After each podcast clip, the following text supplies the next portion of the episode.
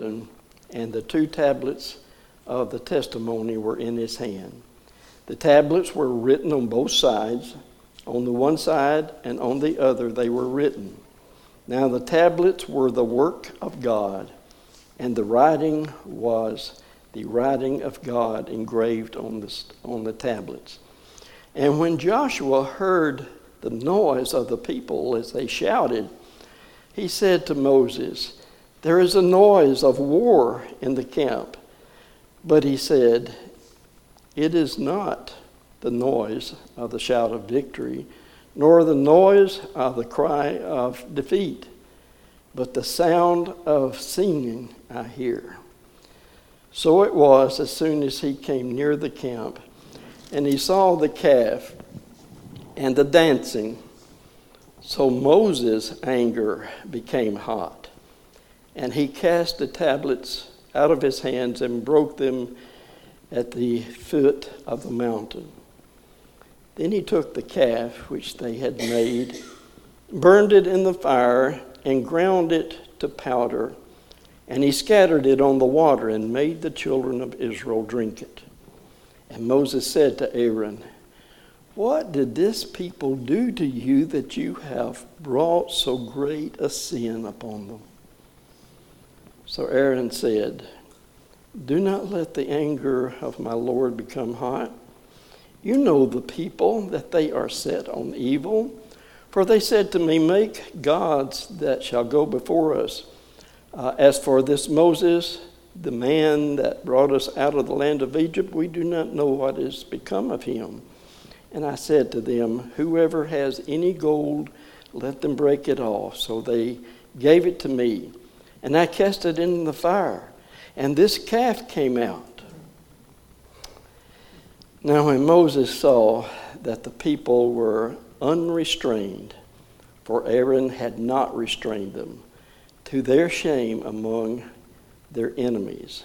In verse 26, then Moses stood in the entrance of the camp and said, "Whoever is on the Lord's side, come to me." And all the sons of Levi gathered themselves together to him. And he said to them, "Thus says the Lord God of Israel, let every man put his sword on his side and go in and out from entrance to entrance throughout the camp, and let every man kill his brother, every man his companion, and every man his neighbor." So the sons of Levi did according to the word of Moses. And about 3,000 men of the people died that fell that day. Then Moses said, "Consecrate yourselves today to the Lord, that he may bestow on you a blessing this day, for every man has opposed his son and his brother." And it came to pass on the next day that Moses said to the people, "You have committed a great sin. So now I will go up to the Lord. Perhaps I can make atonement for your sin." Then Moses returned to the Lord and said, "Oh, these people have committed a great sin and have made for themselves a god of gold. Yet now, if you will forgive their sin, but if not, I pray, blot me out of your book which you have written." And the Lord said to Moses, "Whoever has sinned against me, I will blot him out of my book. Now therefore go, lead the people to the place of which I have spoken to you. Behold, my angel shall go before you. Nevertheless, in the day when I visit for judgment, I will visit punishment upon them for their sin." So the Lord plagued the people because of what they did with the calf which Aaron made. That's pretty heavy reading, isn't it?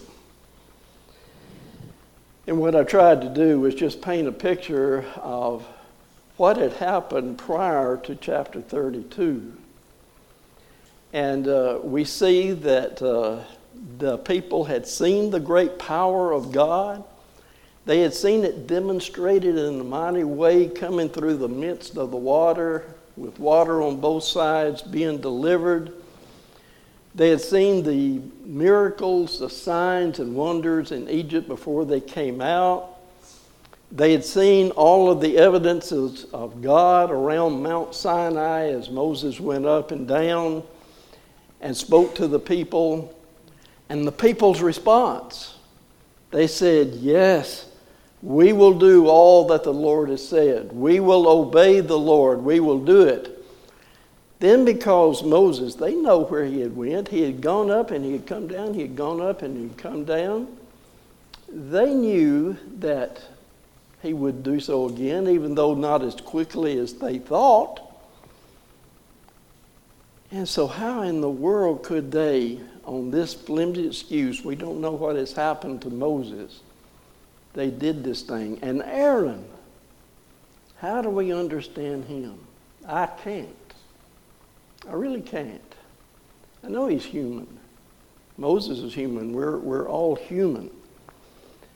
But Aaron, who was to be high priest, his sons, and he goes on after this to be the high priest and his sons after him. But at this point, Aaron fails the test. He relents. I read one commentator saying that it appeared that Aaron doubted God but feared the people. Should have been the other way around. But maybe that's the case. Instead of restraining them, they imposed their will upon Aaron. And it seems from the text that he didn't give any resistance. Surely he did. And it's just not recorded. But anyway, he finally gives in to their desires. And he is the one that took the gold and put it in the fire. And then with an engraving tool, molded this calf. But when confronted by Moses, why? What happened? Well, it's the people. You know how they are. They're just they have their minds set on evil, and so that's what happened. And this calf, it just came out. Flimsy excuses. And so it was that when Moses finally came down, he saw what had happened. His own fear became hot, like the Lord's did initially. And he rebuked the people, punished them, making them eat what they had said was their God, and drink it. And so it is that he came down to the verse where he stood in the midst of the camp and said, who is on the Lord's side? And we know that the sons of Levi were on his side, and they came to him. And about 3,000. Of course, there's about, keep in mind, there's over 1 million people there that came out of Egypt. And out of that million some plus people, 3,000 of them die as a demonstration of God's wrath to show the seriousness of this sin. And so then it comes down to the question that our author really focuses on, not so much the whole context, but practical implications of the question that was asked, who is on the Lord's side? And so he begins by giving the negative answer, who is not on the Lord's side? And he makes several good points here. Men of faith only, they're really not on the Lord's side. Gives King Agrippa in Acts 26 as an example. He believed, but he was not a Christian. He goes on and he gives the rulers believed on the Lord, but they still denied him and thus were lost, from John 12. In James 2:24, faith without works is dead, so those who proclaim faith with no works of obedience, they're not on the Lord's side. Moralists are not on the Lord's side. And of course, living a moral life is a commendable thing as far as it goes, the author says, but morality alone is not sufficient to save. And how many times have we heard this when we have engaged people about spiritual things? Well, I'm a good person, and they're basing what they believe is their salvation on being a good person. I'm good to my neighbor. I'm not selfish. I give of what I have. I try not to do bad things. I'm moral. But he gives here Cornelius in Acts 10 as an example how that morality alone is not enough to save. Cornelius was a very good man. And the Holy Spirit tells us about the good deeds that he did. And this was a Gentile. And he was a good man, but yet he still had to send for Peter to come and tell him what he must do. And then, of course, we know that Peter did this and that Cornelius became the first among the Gentiles to hear the gospel and obey the gospel and be baptized into Christ. He says if morality would save, then Christ would not have needed to come as man's Savior. He says many religious people are not on the Lord's side. So just being religious, believing in God, believing in the Bible as from God. But that alone is not enough. And then he makes here in the middle of the page a statement that I've highlighted that I think is very important. Let us not forget that the devil works in the realm of religion. And he does. Satan is okay with people going to church. He wants them to go to church, whatever church it may be, as long as that church is not following the commands of God. And we have many of those. There's only one church, and there are many man-made churches. And Satan's okay with that. He wants people to go to these unscriptural churches. He loves it. Gives them a false sense of well-being, of salvation. And Satan knows all along that they're lost.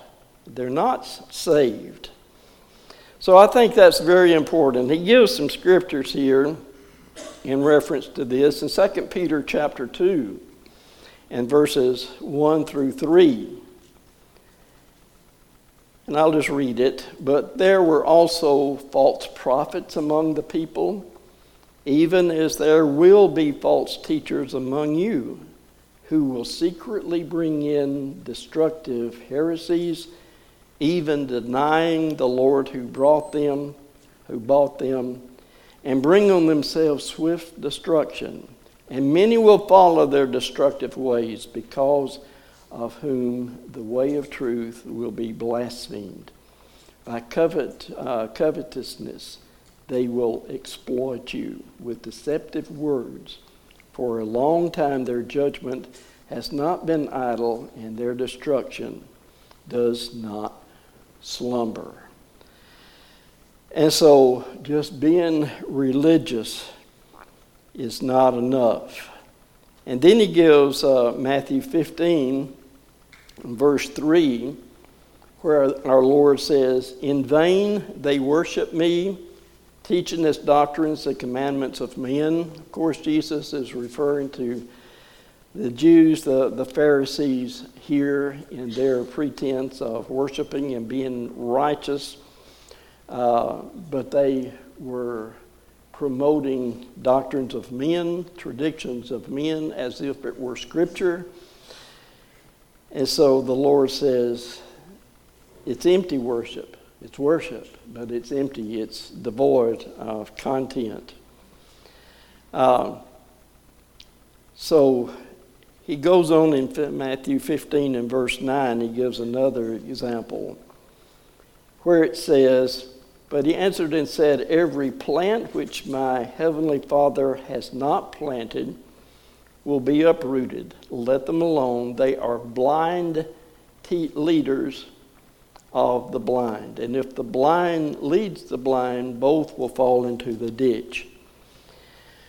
And even Paul is mentioned here at the end of this section, 1 Timothy 1:13, where Paul says, "Although I was formerly a blasphemer and persecutor and an insolent man, but I obtained mercy because I did it ignorantly in unbelief." In other places, Paul would say, "In all good conscience, I persecuted the way and led people to death and to prison." So, yeah, Saul was very religious. He was fervently religious in the sense of the Pharisees' righteousness. But he was lost, wasn't he? He was told to be baptized in the name of Jesus Christ and to wash away his sin. So he was lost. So the devil works within the realm of religion. And he goes on to make another valid point in number 4, that the same holds true to a degree in the Lord's church. Some whose names are on the rolls of churches of Christ are really not on the Lord's side. Just being baptized is not enough to keep one on the Lord's side. One thing that Kay and I have observed in many of our sojourns in which we've been engaged in door knocking and having Bible studies with people, and we will have some who obey the gospel. And then there's joy and celebration. Always a joyful thing to the local congregation when people are brought to the Lord. We'll go back the following year for a follow-up campaign, and those people are nowhere to be found. They're not there. Maybe that's the fault of the local congregation, and sometimes it is, for not staying with them and following up and feeding these babes in Christ. But still, it seems that maybe in the minds of some that they were, okay, I'm going to be baptized, that does it, I'm saved. And that's all it takes. And many are of that persuasion.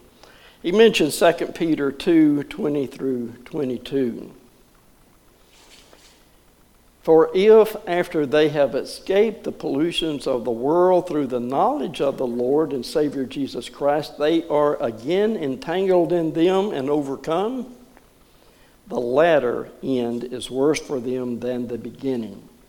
For it would have been better for them not to have known the way of righteousness than having known it, to turn from the holy commandment delivered to them. But it has happened to them according to the true proverb, a dog returns to his own vomit, a sow having washed to her wallowing in the mire." And he goes on and makes some other comments here, but again, even some amongst us in the Lord's church in reality are not on the Lord's side if we're not doing our best day by day to walk in the light and to keep ourselves in the faith. Well, he goes on then to the positive answer of who is on the Lord's side, who is on the Lord's side. And he mentions, of course, the sons of Levi.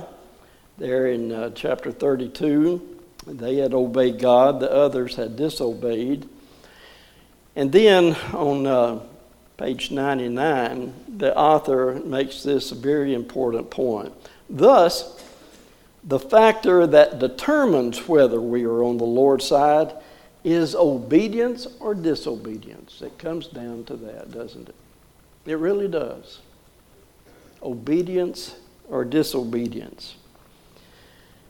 It might be surprising to us to realize that many in the denominational world are really unfamiliar with the concept of obedience or obeying the gospel.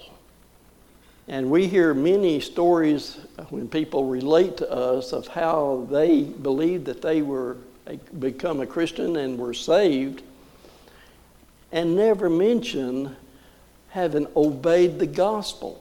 They don't even mention the gospel. But it really comes down to that, and it's a failure. And again, it's Satan at work in the world in his deceptive ways. This idea of faith only is all that we need is a failure on the part of many to believe the biblical definition of belief. It's not mental consent only. It is obedient belief. Belief that is strong enough to obey the commandments of the Lord. And so it comes down to obedience or disobedience. I've often said that to me, perhaps one of the most frightening verses in all of God's Word are words of Jesus in Matthew 7, 21 through 23. You're familiar with it, but listen to it again. Matthew 7, 21 through 23. Not everyone who says to me, Lord, Lord, shall enter the kingdom of heaven, but he who does the will of my Father in heaven.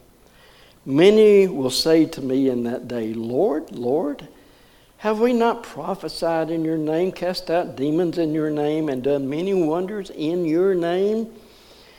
And then I will declare to them, I never knew you.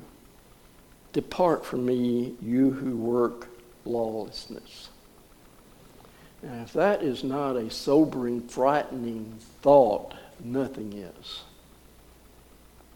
It's not enough just to say, well, yes, I believe in God. I believe that the Bible is His Word. I'm a good person. I have accepted Jesus into my heart as my personal Savior. He came into my heart, and I'm okay. And then the judgment comes. Who are you? I never knew you. It comes down to obedience. And Larry, I notice, the plea is they've done wonderful works. Yeah. But there's a difference. There are many wonderful works that Christ has not sanctioned. Yeah. It's got to be the ones Christ has put for us to do, not what we come up with. Because there's a lot of good things that people do. It's a good point. To get benevolence out there, but it has to be done the way God wants it done. It's a good point. That's the difference, because they're doing things, wonderful works. Yeah.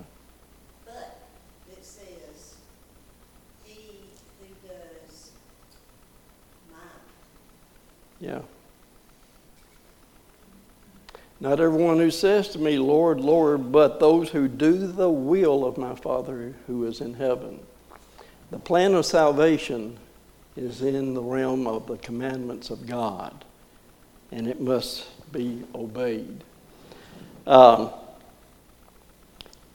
Quickly, as we look at the idea of who's on the Lord's side, he brings out some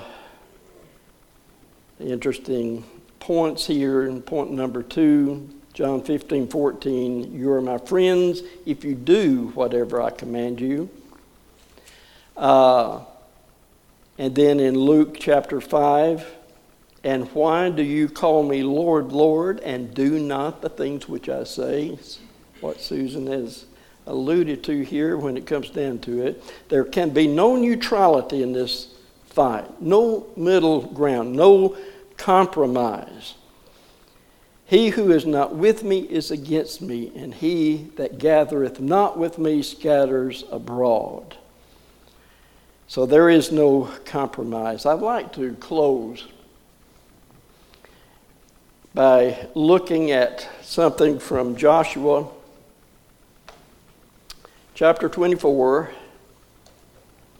Sometime later after this incident in Exodus that we've just been talking about, they have sinned again, and that first generation dies in the wilderness, having never entered the promised land because of their unbelief and their doubting. But then Joshua leads the remnant across, poised to take the land. And they take the land. Joshua is at the near to the end of his life. And in chapter 24, beginning with verse 15, Joshua says, "And if it seems evil to you to serve the Lord, choose for yourselves this day whom you will serve, whether the gods which your fathers served that were on the other side of the river, or to the gods of the Amorites in whose land you dwell. But as for me and my house, we will serve the Lord." So the people answered and said, here we go again, "Far be it from us that we should forsake the Lord to serve other gods." And we know the history, don't we? From this time going forward, as we get into the judges, we get into the kings, we get into the divided kingdom, we get into the captivities, we get into the prophets speaking the word of repentance, and we see that time and time again, the people, these stiff-necked people, will depart from the Lord and will go back to idols. Unbelievable. But then, in our final reading, go with me then to 1 Corinthians chapter 10. And you're familiar with this scripture. Paul begins chapter 10 of 1 Corinthians by giving a review of all that we've been talking about this morning, from Exodus and what happened to the people and all of that. And then he comes down to verse 11. 1 Corinthians 10, beginning with 11. "Now all these things happened to them as examples." Talking about you and me today. Examples. "And they were written for our admonition, upon whom the ends of the ages have come." Then verse 12, "Therefore let him who thinks he stands take heed lest he fall." Aaron.